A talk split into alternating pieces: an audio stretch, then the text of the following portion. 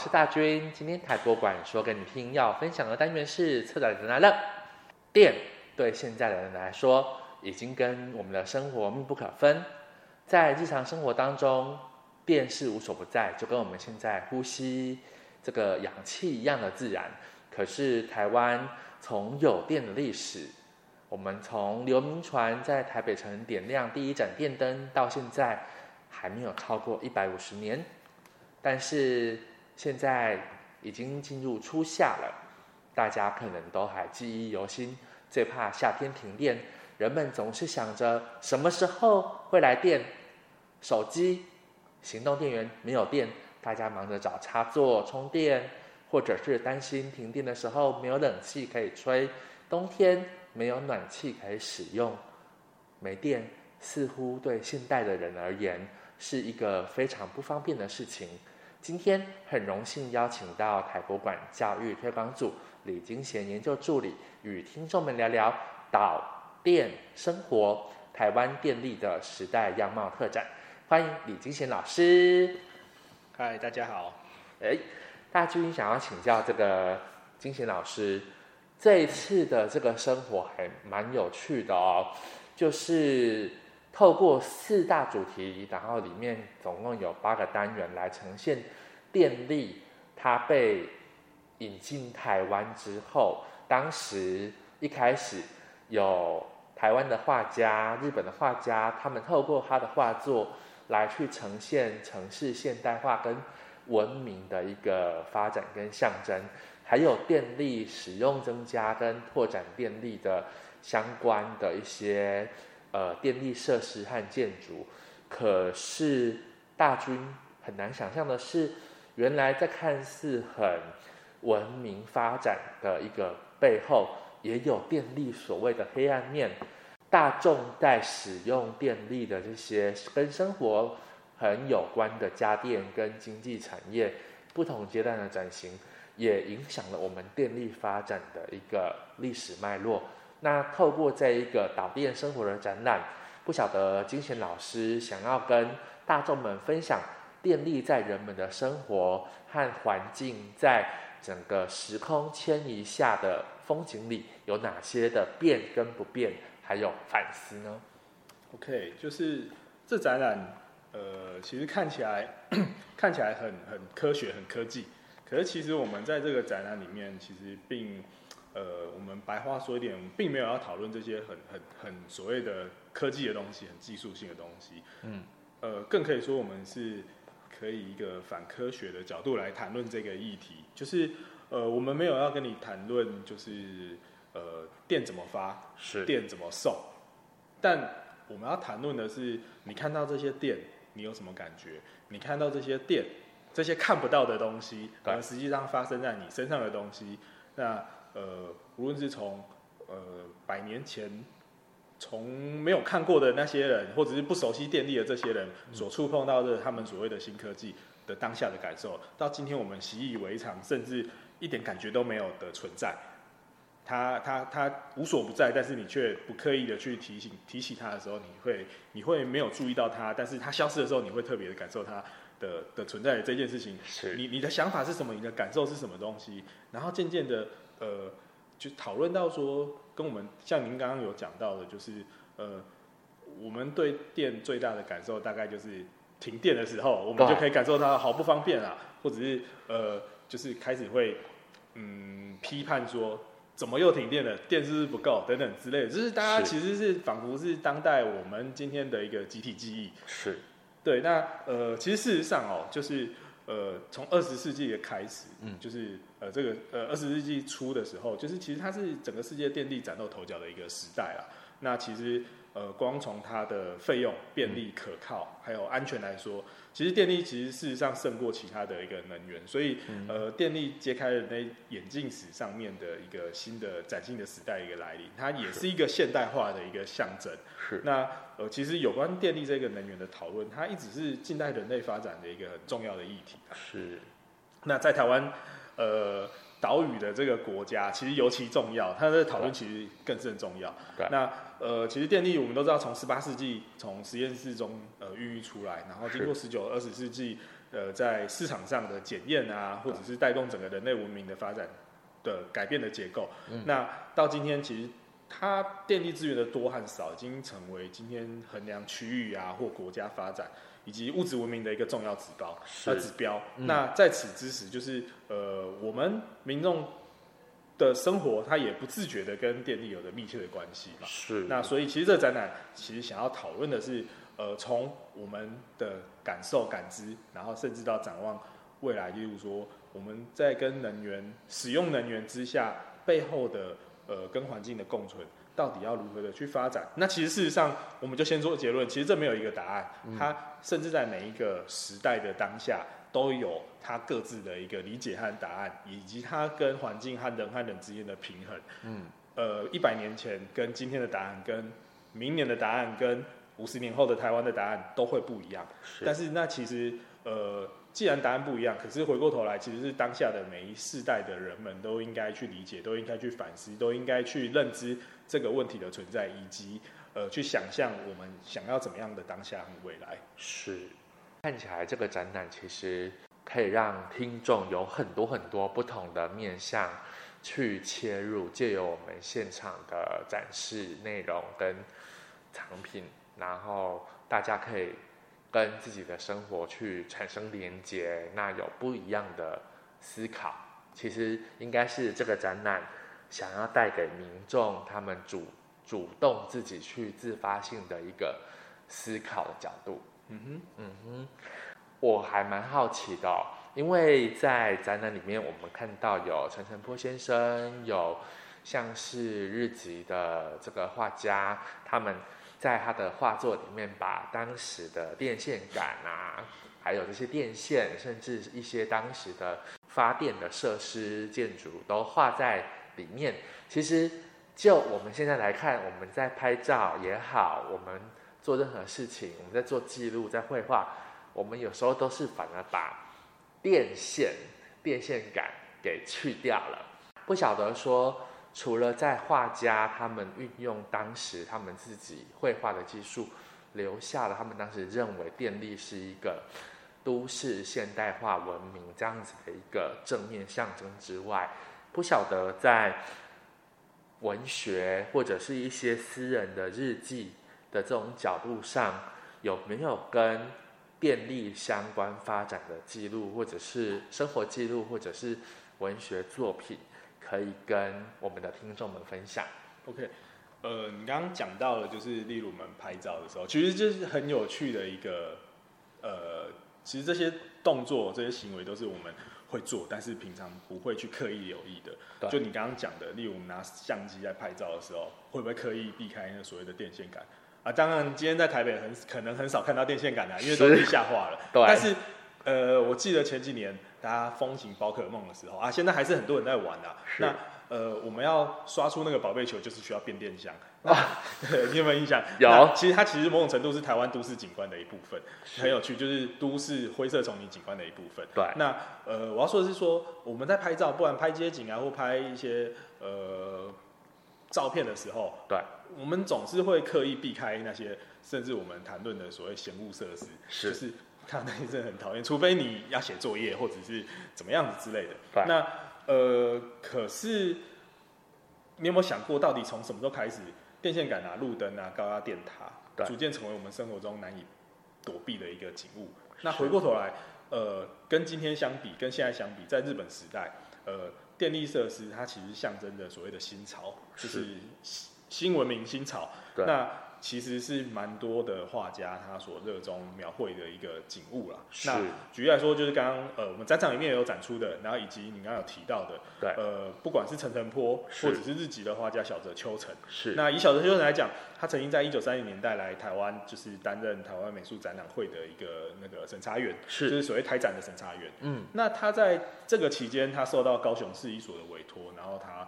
以高雄市的都呃高雄的都市风景啊、现代化设施为对象，画了一系列的明信片。是，那呃我们馆就是台博物馆，它其实也典藏典藏了一幅小泽秋成他所绘制的、所绘画的台北的三线道为题的一个台北风景。是，那呃参加甚至参加了第五回的台展，就一九三一年的台展。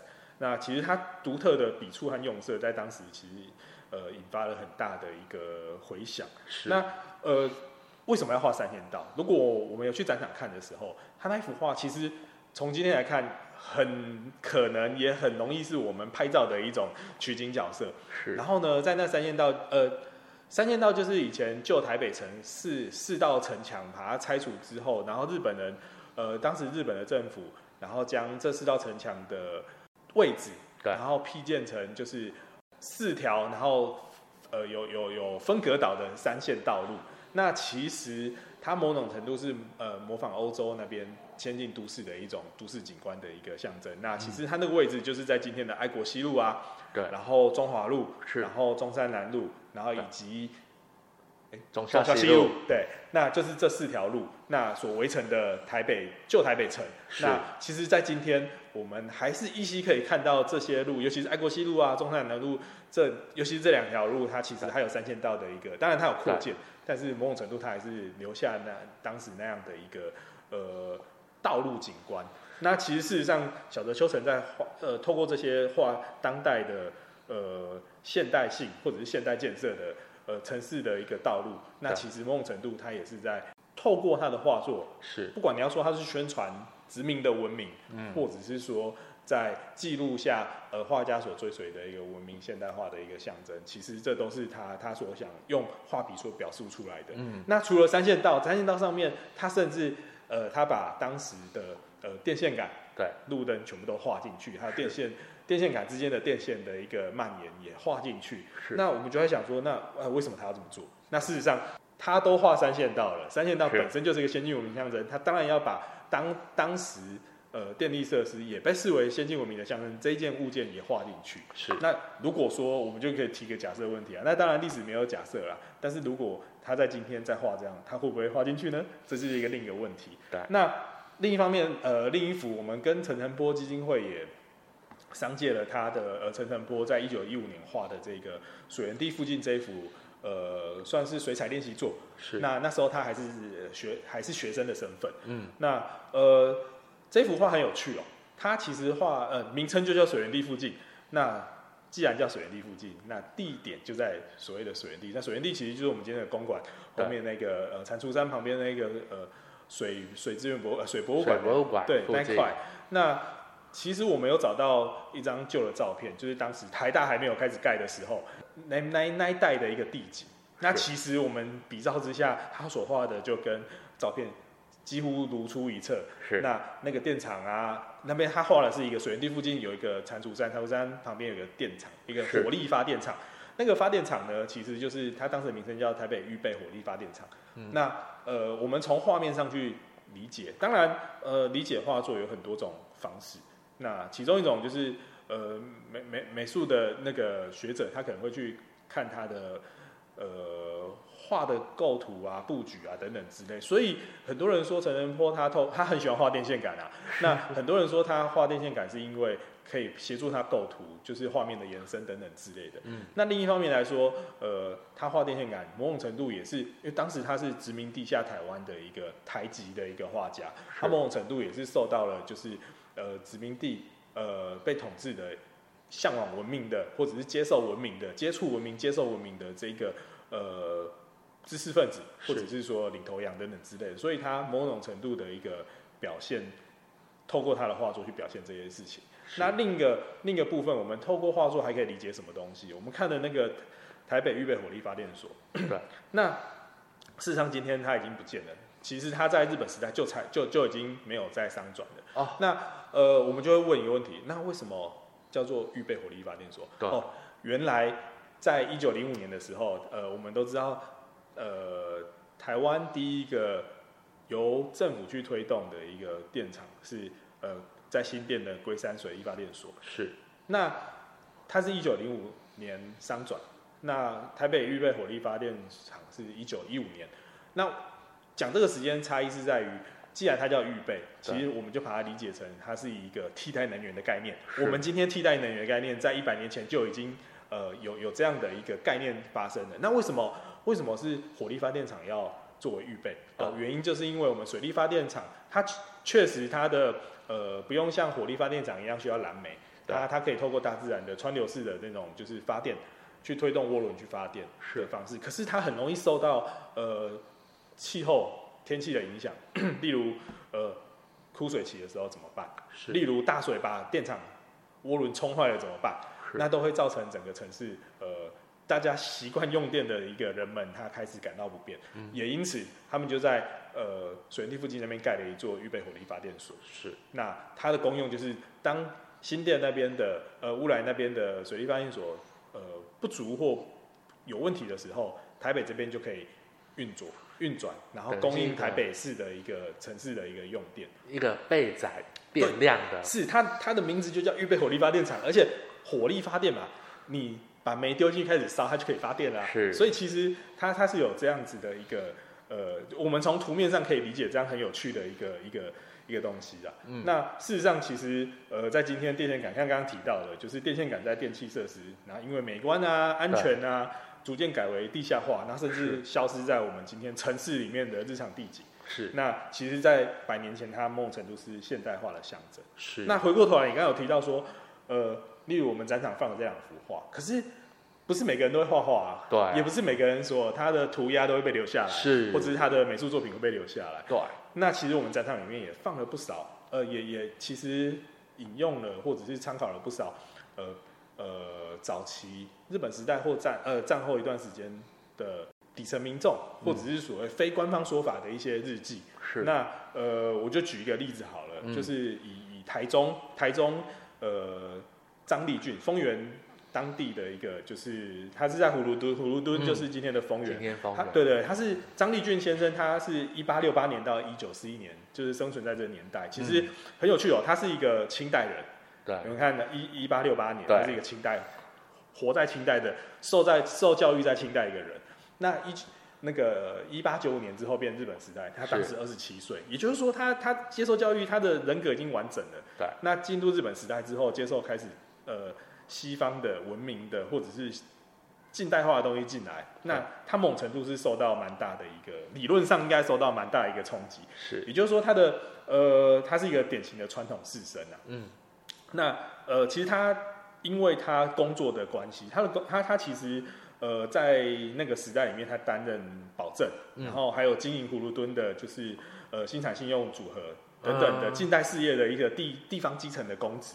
所以其实某种程度，呃，他哦，要插一下话，他其实也是葫芦墩慈济宫的呃总理。哦，对，所以他其实参与他参与这些公和私，还有新和旧的工作，所以某种程度他在时代的一个巨变之中，那呃以旧时代文人的背景去面对现代化或所谓近代化的一个进程里面，去理解新事物的一些有趣，还有它的重要性，所以其实他。呃，除了当然了，他这个时代的人，尤其是他，他可能有坐过火车啊，这些新的东西，或者是看过飞机，哇，那在那个时代简直是不可思议。嗯、可是其实这边我我们针对就是他呃受到电力的这件事情的影响，都就是举个举几个例子，他、嗯、呃以一个例子来讲的话，呃，当时葫芦墩来电，葫芦由于它是保证嘛，那所以当时在台中那边其实电力其实是比较晚。哎，说晚也不会太晚啦。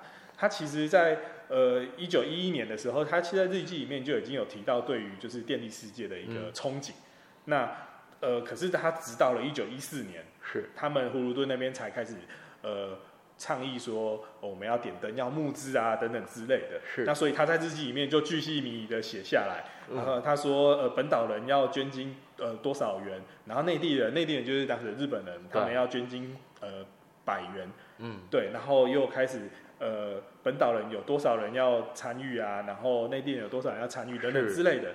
然后，呃，几天后，一样是一九一四年，几天后呃的十二月，那葫芦墩终于呃电火开通，开通，嗯、然后他有一个呃祝贺会。那是那个祝贺会很有趣啊，他当时被视为就是当时呃很当地地方很盛大的一个庆典。庆典。对，因为哇，整个街区都点亮了。那他就说，呃，葫芦墩之创设点灯，然后是开墩开墩街，开墩就是呃葫芦墩开街的以来就未有之盛况。嗯、然后呃里面有什么一些也也那个演梨园，演梨园就是有一些那个、嗯、我们用今天的解释吧，它就是一种野台戏的概念，对，对，用白话一点啦，然后有一些呃艺伎啊，还有一些就是一些酒可以喝啊，对，然后那个直到喝到晚上七点，然后大家才散会，嗯，然后他到街上去走啊，然后可以看到临时加点的电灯门啊、电灯柱，然后照耀如同月夜，嗯，然后处处红男绿女，然后接踵挨肩啊，可谓盛盛闹矣。就是人潮很多，对对对对对，就是在地方的情境下，它是一个非常热闹的一件事情。就是光他那个葫芦葫芦墩开点灯的这件事情是，然后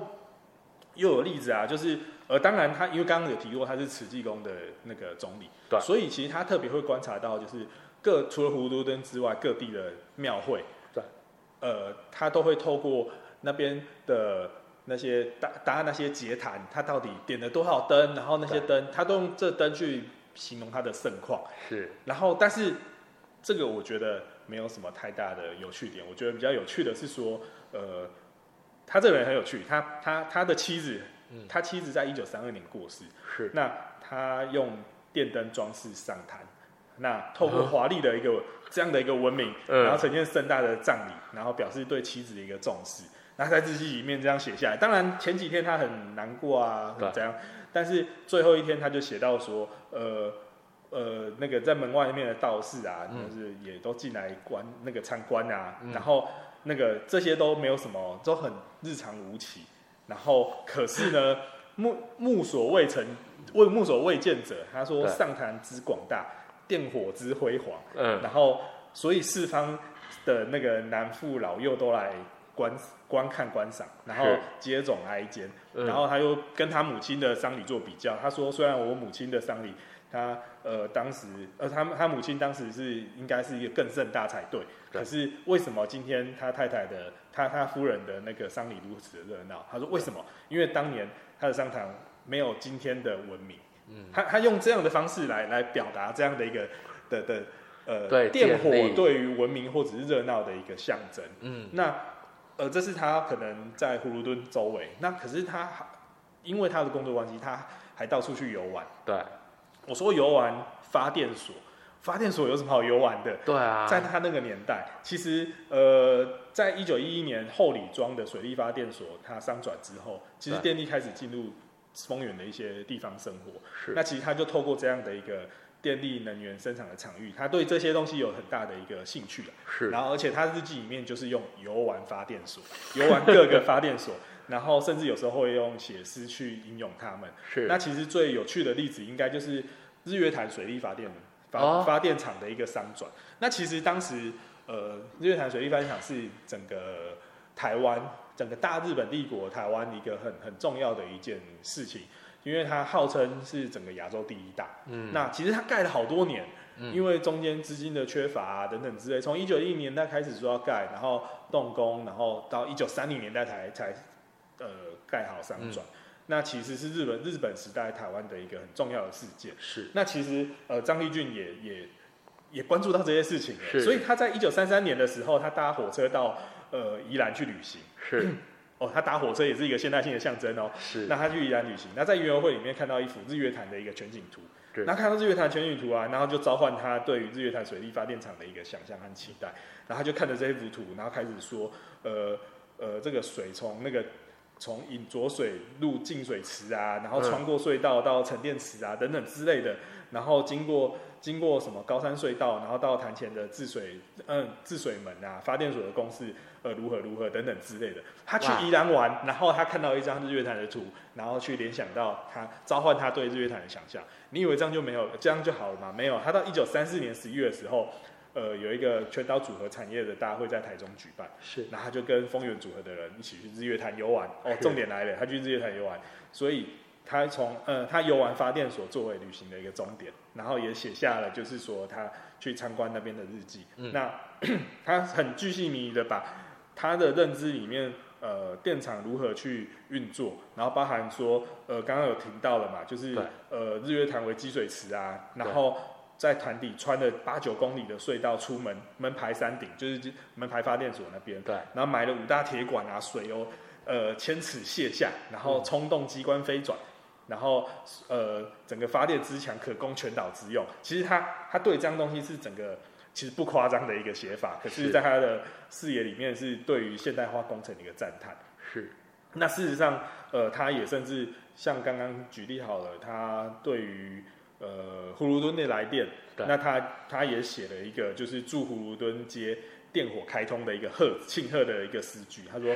世界神功出，然后葫芦电火通，嗯、然后流星垂露曲，嗯、然后皓月满街铜等等之类的。然后他就说不怕风风吹黑，嗯、然后何须土呃何须煮土红，嗯、黄昏光达旦，然后尝试水晶宫。嗯、其实他就写上去永葫芦墩。对。然后讲到那个刚刚提到呃日月潭水力发电所，他也回到家之后，就是游完发电所之后回到家就写一个日月潭发电所的一个诗句，而且经营电力正营动。然后日月潭，嗯、呃，日月潭银落水熊，嗯，然后建筑安全开地利，机关巧，是机关巧妙夺天工，是，就等等之类的，就是他他他就透过他刚刚提到他是旧文人，对、啊，然后接触到这些新科技，然后他所震惊或者是经验的一些一些呃视野，对，然后把它记录下来，其实呃是某一种程度有别于绘画而留下来的一个当代的一个记录。那其实我们都知道，电力在我们今天的日常生活中，其实就刚刚讲到的很习以为常。是，但是在呃由此可见啊，就是在这个新能源、新科技初来乍到台湾的时候，呃，往往只能透过呃官方的报道来理解早年的生活，就是由上而下的一个认识啊。对。那近年来，其实透过日记啊，或者一些呃底层的呃呃底层的一些报道出土，对那其实我们可以逆向的理解，就是早期。电力进入私领域生活之中的一个惊奇和运用，然后进而改变生活的方式。那呃，其实事实上，张立俊仅仅是那个时代受到新科技影响的人之一啦。对。那呃，也大都，其实我们刚刚听到的举几个例子来说，他都大都全然的接受新科技所带来的生活的一些惊喜和便利。便利。对。那呃，其实他是正面肯定殖民者所带来的文明这件事情。对。但是。呃，几乎没有看到这些新科技所带来的暗黑面。嗯，那那很能理解，因为他所他生长的立场来说，那不代表这些暗黑面不存在，那也不代表所有的人们都等同接受。是那事实上，我们只能从刚刚举例的那两幅画的作者啊，那甚至作者有一个还是日本人。对，那呃，我我说的，其实他们当时都是日本人，以、嗯、以以法律上来说，他是他是对，可是以以。呃，他的种族来说，其实一个是日本原生人种，然后呃不是人种，日本的人，对。然后两个是所谓的台湾人，那呃就台湾的本岛人呐、啊，对，那可是我们在他们的笔下，不管是写的画的，那其实都能够理解他们所感受到的近代化的一个体验，对，那以及知道他这样在他们身上，就刚刚我觉得强调的几件事情，就是旧的和新的接触，对，还是正面的、有趣的。是新奇的，或者是逐渐转为日常的这件事情。是，从刚刚金信老师这个分享那个日记啊，我会发现哦，原来一个清代人他饱读诗书，然后他接受这个当时传进台湾的这个电力，这样在当时来讲是一个很崭新的科技，他可以用诗词来。呈现出他对电力设施这样子的一个惊喜，我发现透过文字的描述，好像比我看画作还更有画面，觉得超级精彩的。对，是。那既然我们讲到说，在日本时代，当时有很多的一个好处，大家好像看起来好像对这个事情都是一个。正面的发展，但是一直到引进台湾，然后经过日本时代，甚至于到国民政府来到台湾，好、哦，这个跟台湾的这些民众他们的生活来讲，为什么在展览里面会提到，一直到一九六零年代电力的这个使用才逐渐普及，这个让大军其实有点想不透。就是，哎，好像经过了一个蛮长的一段时间，至少五十年以上，才好像大多数的民众对于电力的使用，才逐渐的去接受、去接纳，那广泛的应用。为什么会跟我们刚刚前面聊到的，好像有一个不小的落差？其实这些很有趣哦，就是我们谈到从一开始，呃，龟山水利发电所它开始商转之后，呃，其实《日日新报》有提到，呃、有有报道几件事情，就是他们拒绝，呃，就是需要用电的申请者再次申请，这表示什么？这是呃供供给小于需求。是。那如果单从这件事情来看，会觉得说。哎，那其实大家都要用电啊。对。那我就开始盖电厂。哦，当然，事实上是如此，就是开始雨后春笋的到各个地方都开始呃新建电厂。可是那个新建电厂它给谁用？很多时候是基本上是给呃商业用途，嗯，呃或者是工业用，尤其是工业用途，或者是国家新建的，它有有需要呃国力的一些需求等等之类的。嗯、所以它供应的是支撑整个呃工业台湾的一个发展。那是。它的供给和需求的跷跷板在这边。那其实事实上，我们如果真的去看呃那些数据，或者是那些呃那些考证出来的东西，其实真正要进入长明的生活里面，嗯、其实你要使用电，有有有，你要用电要用什么东西？这是一个很大的问题。是。你要用电，一开始用电是用来照明。对。用来照明，那不是说你有电就没事，你还要有电灯啊。那到呃日本时代的中后段，开始有一些电力的一些用品出现，例如说电扇，例如说呃收音机等等之类的。对。呃，可是其实你是不是需要买那些东西？你你的电才有价值，你的电才能进去。所以呃回过头来，它不是说你你生产电，然后你买得起所谓的电，你就可以去使用它。这是第一个。是。然后再来是呃，其实我们都知道。呃，以刚刚张张丽俊来说好了，他算是地方的一个望族。对。那呃，他跟张达金他们，他是张达金他们的后代。哦。对对对对。所以他是第某种程度，他是呃，我们可以说某种程度他是祖上积德，德，然后让他有不虞匮乏的生活。那他算是富裕的吧？对。不管说我们刚刚谈到的陈澄波、张丽张丽俊，或者是其他呃。其实我们刚刚虽然谈到的日记虽然是底层社会的反应，可是你要有闲情逸致去写日记，表示你某种程度已经是社会上呃比较中上阶级的人，对，或者是有呃资源的人，你才会去记录这些士绅阶级。士绅像他是士绅阶级，例如说吴兴隆，他是医师，对，等等之类的，或者是林献堂等等这样，那那又更不一样了。对，那呃，可是即使以张立俊来说，好。你看他，他虽然说一九一九一四一九一五年，呃，葫芦墩通电，可是其实我们透过他日记，其实才我们才知道说，哦，当时一九一四一九一五年葫芦通电，它供应的其实是在世界上面的路灯，或者是说他们的一些呃政府部门等等之类的。可是他家哦，他家自己装电灯，其实是要到十几二十年后了。哦，所以他家通电是另一件事情，嗯，葫芦墩通电又是另一件事情，是。所以我要说的是说，其实呃，你有通电通到政府部门或者是工商业的一个地方，对，跟即使有钱人通到他家，都还有一段差距，是。这是一件事情。那回过头来，呃，其实我们就谈战后好了，对。其实，在日本时代，呃，后段在战争时期，其实。呃，当时台湾日月潭水力发电厂已经新设了，它它非常的可以供应全岛的用电，刚刚有提到，对。那可是它供应全岛的用电用什么电？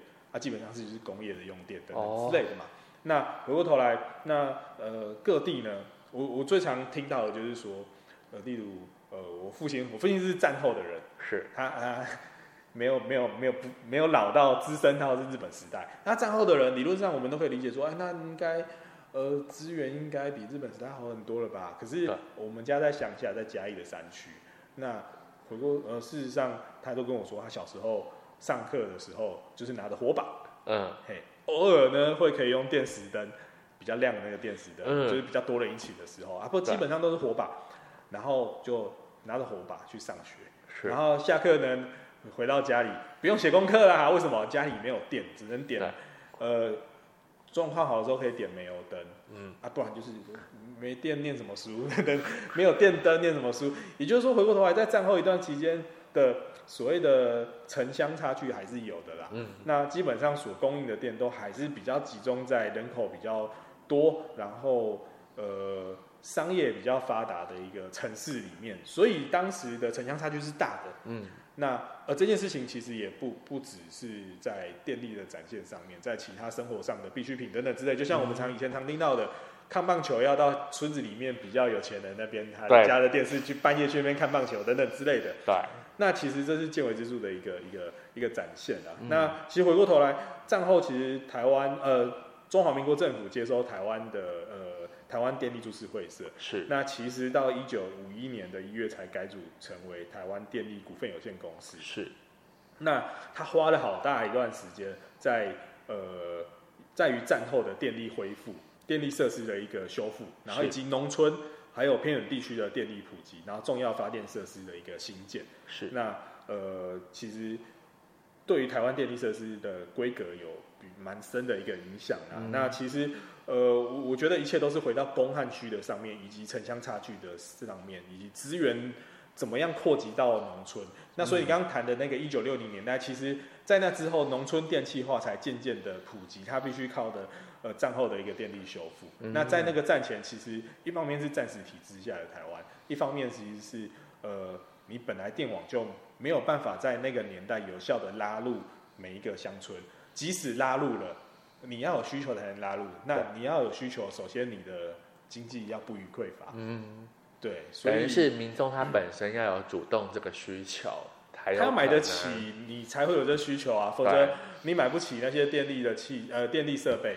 然后你把电拉到他家，你觉得这样赔钱生意会有人做吗？其实不会嘛。我就举，其实就刚一开始举的那个例子来说，就是张立俊，他那么有钱，理论上他算是有钱的上层社会的人，他都要等到葫芦墩通电之后的十几二十年，他家才通电，他家才有电灯这件事情。用用这样的差距，而且葫芦墩它其实不是偏远山区啊，对，它是台中数一数二的老城镇啊。对，对啊。那为什么还是很多的？平民百姓、常民百姓家里都还是用煤油灯或者是电死灯等等之类的。原因是因为我我我同样的钱我可以做，呃，我要照明来讲好了，我同样的钱我我煤油灯我可以用很久，对。那我电灯我可能可能没有办法买太久，我还要买灯具，然后还要送电等等之类的，对。所以它主要的农村电电气化所往前推的一个。呃，城乡差距啊，还有你刚刚说的，就是为什么到六零年代才渐渐普及的原因在这边，它会随着时代还有经济整个呃不从战战时体制到战后恢复的这段历程。嗯，嘿，对，就是中间其实有一段，嗯，战后可能要重建，然后经济的发展也有关系。对，而且其实事实上，呃。日本时代，他开始经营电厂，然后战后国民党政府过来台湾之后，他虽然说在一九五一年，呃，改组成立了台湾电力股份有限公司，是，可是其实他当时，呃，我们这样讲好了，从历史的角度来说，当时日本的科技其实走在呃所谓中国的科技之前，对，所以你你你必须先去运作这件事情，你才能去推转，所以其实台台电公司它在那个时代是非常重要的一个单位。那呃，我们今天谈谈到的，就是当时的，就是不管是孙运璇啊、李国鼎啊等等之类那些，其实很重要，没有错。可是在此之前，其实日本时代它已经打下非常深厚的基础。那只是说战争时期的时候，它某种程度要做一个衔接和它是技术人员的衔接，然后对于这些呃科技的衔接是需要一段时间的。嗯、那回过头来还是没有错的是，呃，日本时代它确实本来就没有把这个所谓的电网打入到。整个台湾像今天一样打，你任何一个乡镇都有电的这件事情，其实本来这件事情本来就是如此。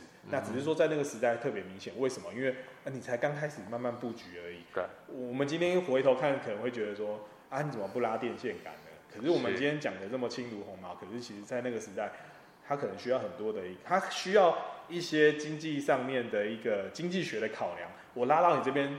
有没有符合成本？还有你需不需要用电？你需要用电，你要买得起啊。你买不起，我为什么要花资源过去呢？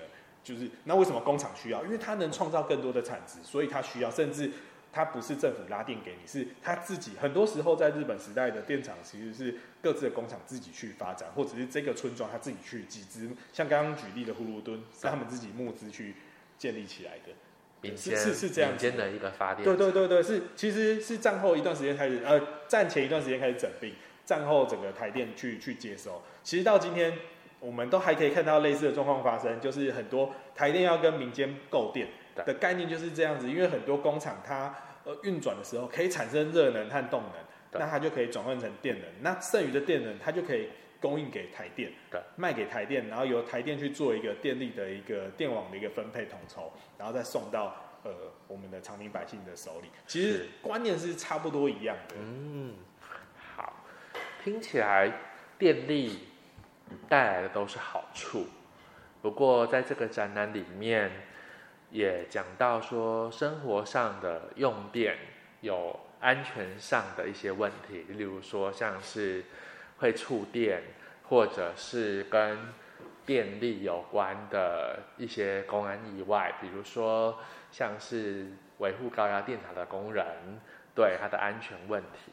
那在这个地方，甚至提到在日本时代，居然使用电力来控制原住民他们居住的范围。那大军会觉得，诶，这个电力的发展。怎么好像后面听起来有点怪怪的？为什么要用电力去限制原住民的一个居住区域呢？在展场里面，我们从一开始，呃，从景观这件事情去谈电力，对，然后呢，就进入了一个比较冗长的谈历史的一个故事，是，然后中间我们进入一个生活和电的一个，就是把我们。早期的用电的电器分享给大家去认识。之后呢，因为我们碰了电器之后，我们跟电最有感受的，除了刚刚一开始提到的，就是停电的时候，对，你失去它的时候最有感受。另一个就是你碰到它的时候最有感受。对，所以这就是大家呃最常呃都有体验过，而且有经验过的。大家从小到大，无论你是谁，都一定有被电电过，感受到它真实存在。感受电力真实的存在，而间接感受到自己原来也真实的存在的这件事情。是。那所以我们呃用触电有一个单元是来谈触电。对。那触电这件事情，除了就是我们不谈今天我们呃触电的感受，那我们从早期呃电力这个新能源新科技进入我们的生活的时候开始谈。那对于一切未知的东西，总会好奇。或者是做出一些我们今天看起来非常不可思议的事情，例如展场里面我们就有展出了几帧图画，嗯、是早期呃日呃日日新报或者是说政府或者是电力公司，他宣传给民众去看的，就是你不可以怎么样，不可以怎么样。嗯，例如说你不可以在电线杆电线上面晒衣服，是、哦，你今天看起来会觉得天哪，是不可思议吧？可是早期人不知道嘛，就会这么做。例如说。不要在电线杆下面放风筝。是，我记得我们小时候也常常被被在在 在乡下玩风筝的时候，也常常被阿公阿妈说，不要这样子会电到。对。那以及例如说还有宣导，就是说你在厕所的时候手那个不要泡在浴缸里面去插吹风机啊。对。或者是你煮饭的时候不要把电锅啊，或者是说什么会耗能的东西全部插在那个插座，因为它会烧起来。对。等等之类的。其实早期就有这样的一个用电安全的一个宣导。对，那好，我们刚刚谈到日记，我们同样用张立俊的日记。他在一九一一年的时候，他在保甲联合会议的会议里面，他们会议里面就有一个会议记录，就是说，呃，现代新设电火线两条十分危险，不论何物，若依着两条，碎石发电，人物俱利弊。嗯，然后宜通知个人名。也就是说，呃，他们他们。说呃，他们这呃文字里面上就是说，呃，电线上面这些线你不要去碰到，否则人会会会死掉或等等之类的。然后最后说，一通知各人名，就是他赶快去宣导给大家知道。其实你看这些东西，我们今天早就知道了。对。可在早期，因为对于不熟悉、不认识、未知的一个恐惧，所以他们会透过这样的宣导，然后甚至还有还有保证的例会里也有提到，就是说小额放风筝有电火线之危害是 等等之类的，这是文字。那我刚刚有提到，就是说，呃，日日新报，日日新报其实在一九，呃，我记得是在一九一一九零零年代左右就已经有一些官方的宣导用电安全的报道，是，然后有提到说在暴风雪啊、暴风雨啊、下雪雷鸣的时候，呃，电线杆啊、电线都有危险性等等之类，其实跟今天如出一辙。那我们就是有展出这些东西，然后去呃，不是要提醒民众，而是去让民众理解说，其实呃这些有有趣或者是说这些方便的新能源新科技所伴随出来的一些。呃，风险，或者是、嗯、呃，因应这些风险，然后政府或者是使用单位所提出的一些提醒。嗯，但是呃，很有趣的是，很多东西重要就是这个 but，就那个转折。是，我们理解的就是我们因为生活方便所，或者是一些娱乐消费所产生的一些可能的风险之外，那会不会有一些是误用或暗黑面？所以，其实这才是我们真正想要谈的，就是在在。触电这件事情，当我们都以为只是在我们的生活上面去不小心误触了，然后手麻麻的，或者是啊有一些伤亡。可是是不是在台湾史上，其实电力曾经也用于阻隔族群？日本时代的爱永线就是一个很活生生血淋淋的例子。那呃，日本是当时取得台湾，然后它着眼整个山林开发。那这些山林开发包含什么？包含我们展场一楼所呈现的呃。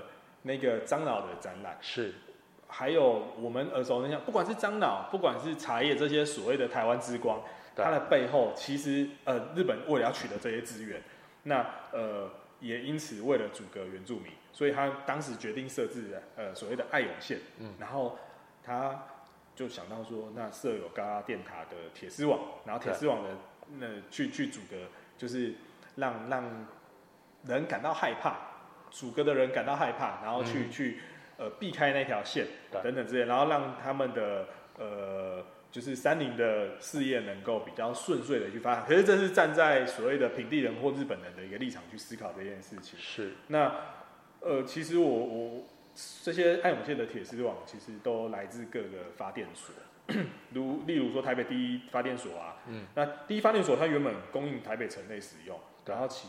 之后就是转供给爱永线去使用，那甚至在宜兰翻社坑的那个发电所，它根本就是为了要供应那个爱永线上面的铁丝网而去而去运作的一个发电所，特别设置的。对对对对对，所以呃这些东西就是我我们都认为发电所沿路到我们家里面的那些电都是对文明是有期待的，可是我们怎么会知道过去曾经发生这样的一个？呃，你要说悲剧吗？或者是说，那就有人会讲说，呃，其实当时日新道就有报道啊，当时也电死了不少日本人啊，等等之类的。可是你要想一件事情，并不是说电死日本人就表示这件事情是正义的，或者是是这件事情是啊，我有受伤啊，所以所以呃这件事情我们扯平等等之类。而且再加上日日新报本身就是一个官方报道，它是官媒嘛，日本时代的官媒。对。那回过头。爱永线它的铁丝网到底要阻隔谁？他主要阻隔的是泛泰雅族和布农族。嗯，那对他们而言，就是因为对电的不了解嘛。嗯，然后呃，也许有人会说是管理上的疏失，可是其实你设置的东西还谈什么管理上的疏失，是不是很有趣嘛？那呃，通电铁丝网它其实造成许多原住民啊、日本人和汉人的一些死亡。对。那可是我刚刚强调就是说，呃，并不是有电死日本人或汉人就表示这件事情是。是是是是可以扯平的，对对，所以呃，尤其是在第五任的佐久佐久间卓马太总督时期，大家都知道那个时期对对，他对于原住民的理番政策是非常强硬的，而且是大规模的。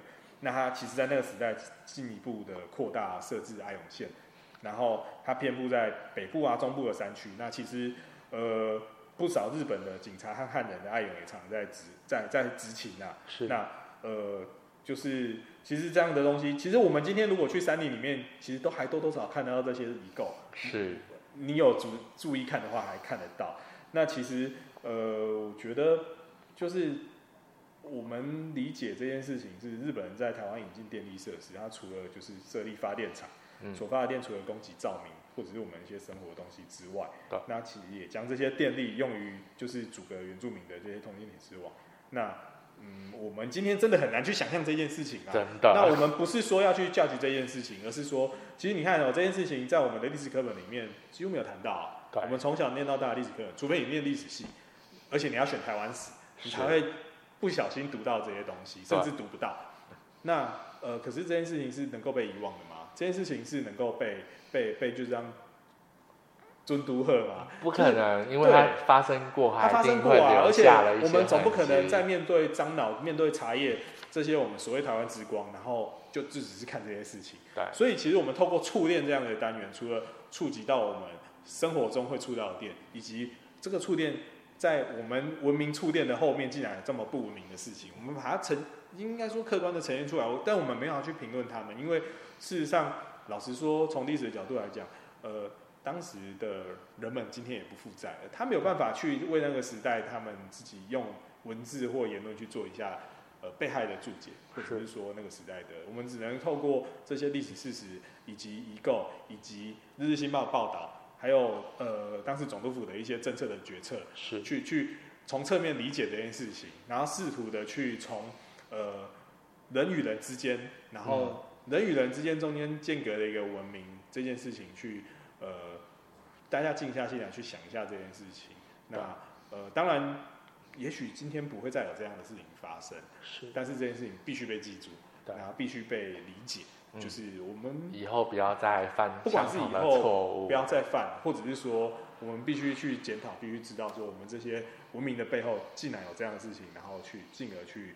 呃，埋在心里面，不管不舒服也好啦。但是有些你你今天的不舒服，可是以前的人，那被害的人，那他他他是不舒服吗？还是连不舒服的机会都没有？对，等等。他可能没有那个发表他不舒服的，对啊，他他他没那个机会啊，机会都没有。对啊，所以其实我们这边其实想要谈的是这样子的一个历史的反思啊，对，然后把历史课本没有讲的东西翻出来给大家看。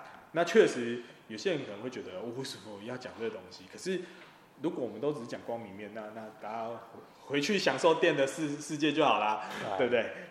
这的确，我今天也是透过金信老师第一次听到，原来爱有线还有通电的，因为就大军自己以前读到的，透过博物馆的展览了解，哎，爱有线。不就是番人跟汉人的界限？现在原住民汉人以前用土牛沟，或者是我们知道他可能设置爱寮，利用警察制度跟保甲制度去控制警的一个界限。那我们知道说，这个界限它是会变动的，会随着汉人跟原住民的一个族群的消长而去改变。但是今天透过导电生活这一个展览触电的单元，没想到原来在电力的背后也有这样子一个令人触目惊心的历一段历史。借由这一个这一档导电生活的这个展览，让大众去了解台湾电力发展的一个这个时代的脉络跟面貌之外，也不晓得说，嗯、大军想要问一下金贤老师。那大众在这一档展览里面去了解整个台湾电力被引进，然后发展的过去跟未来，期许大家在这个电力的角度上，不管从发电或者是未来我们的生活面方面，会有什么样的一个展望，或者是新的一个反思？嗯，其实说展望，或者是说。反正不敢讲啊，但是就如同刚前面谈到的，应该说这样好了，这样讲好了。我们回到展场里面的单元，嗯，我们最后一个单元其实是谈用电的代价。对，那当然上面写的不是代价，我们是用成本，用成本这个名词来概括。对，但事实上我心里先讲的是呃用电的代价。那用电的代价我们分了三个层次，第一个是我们呃发电。举凡你要盖电厂，你要运转电厂是的这个成本或所谓的代价，我们花多少钱？我们一度电的背后到底是投注了多少资源进去？这是一件事情。对。第二个代价是，我每天开灯、吹冷气，然后划手机所耗损的电力，我转换看那些。千瓦看那些度，我没感觉啊。对。可是当它乘上价格的时候，我就有感觉了。是。我我每一期的电费账单，我一看到我就非常有感。那不管是多少，那有时候小确幸就是，哎，比去年少了一几少了几度，然后他就会给我一个优优惠，这就是有感。那对，呃，可是回过头来，这就是这个代价，就是我要付出多少代价去购买这样的购买刚刚第一个代价所生产出来的一个电力，嗯，这是其二。可是这两个其实都还是在一个所谓数据上以及呃历史精神上的一个轨迹，是就是呃包含。我们电怎么算啊？我们电费怎么算啊？电费以前的电表啊，它到底是从包灯制转换成用用度数的这样的一个演进？对，这都还是在一个泛历史上面的一个讨论。嗯，但第三个代价是什么？第三个代价其实就是我们人和人、人跟自然之间的一个人跟环境之间的一个代价。对，哦，我们今天不会去想这些事情，也许渐渐开始有了。那我们举个例子来讲好了，嗯、呃。去年、前年、今今年和去年，呃，都有一个枯水期。对。然后我们都看到新闻说，日月潭那九只蛙又出现了，对，等等之类的。但是尤其是去年那九只蛙出现的时候，然后旁边的人就有看到说，哎，湖里面怎么有独木舟？对。有什么什么东西？那其实回到历史上去讨论，其实它某种程度就是，呃，当时日月潭水力发电厂它在新设的时候，它必须让湖面整个上上升。对。那那个湖面上升就导致了就是。呃，原本生存在那个环境的人们，先不谈自然哦，那边的人们跑去哪了？对，跑去哪里了？那呃，他是被迫迁移的。那他的圣山呢？他是就是我们所谓的今天汉人说的所谓的光华岛，它不是岛，它是他们的圣山。对，呃，叫那拉鲁拉鲁嘛，对不对？对，那它是他们圣山，它不是岛啊。那因为是水升上来，它变岛了。对，那那你汉人今天在讲人家是岛。那这些人去哪里了？然后被淹掉的环境跑去哪里了？是，就是人和环境，呃，人和人之间的。对，人和人之间，嗯，还有什么？呃，我们不要讲近代，我们讲以前好了，讲以前比较不会痛。就是呃，第一座龟山水力发电厂的时候，嗯，当时在龟山，呃，日，呃，那个新店龟山那边设置，是，那这边盖的时候，曾经发生过屈指事件。那屈指事件的发生，其实某种程度就是日本人进去盖电厂，要用那边的水利资源，然后呢，呃，用今天的词汇叫做侵略了当时泰雅族人的一个生活领域。是。那呃，可能我们今天也许可以很轻松的说啊，也许是沟通上面的问题啊，或者是怎么样之类。可是你侵略就侵略啦、人家生活领域你有跟他沟通吗？人家盖这个电厂有跟他通？没有事先真的人家同意。对，然后可是那边报道就写说，呃，因为后来呃，因为侵犯人家领域，然后泰雅那边的人就是用呃，就是出来国手的方式，然后所以才会有这个驱使事件。是。那当时报道就写说，哇，这个血腥的惨案啊等等之类的。可是那个是日本人报道，那是使用者的报道。那当地的人呢？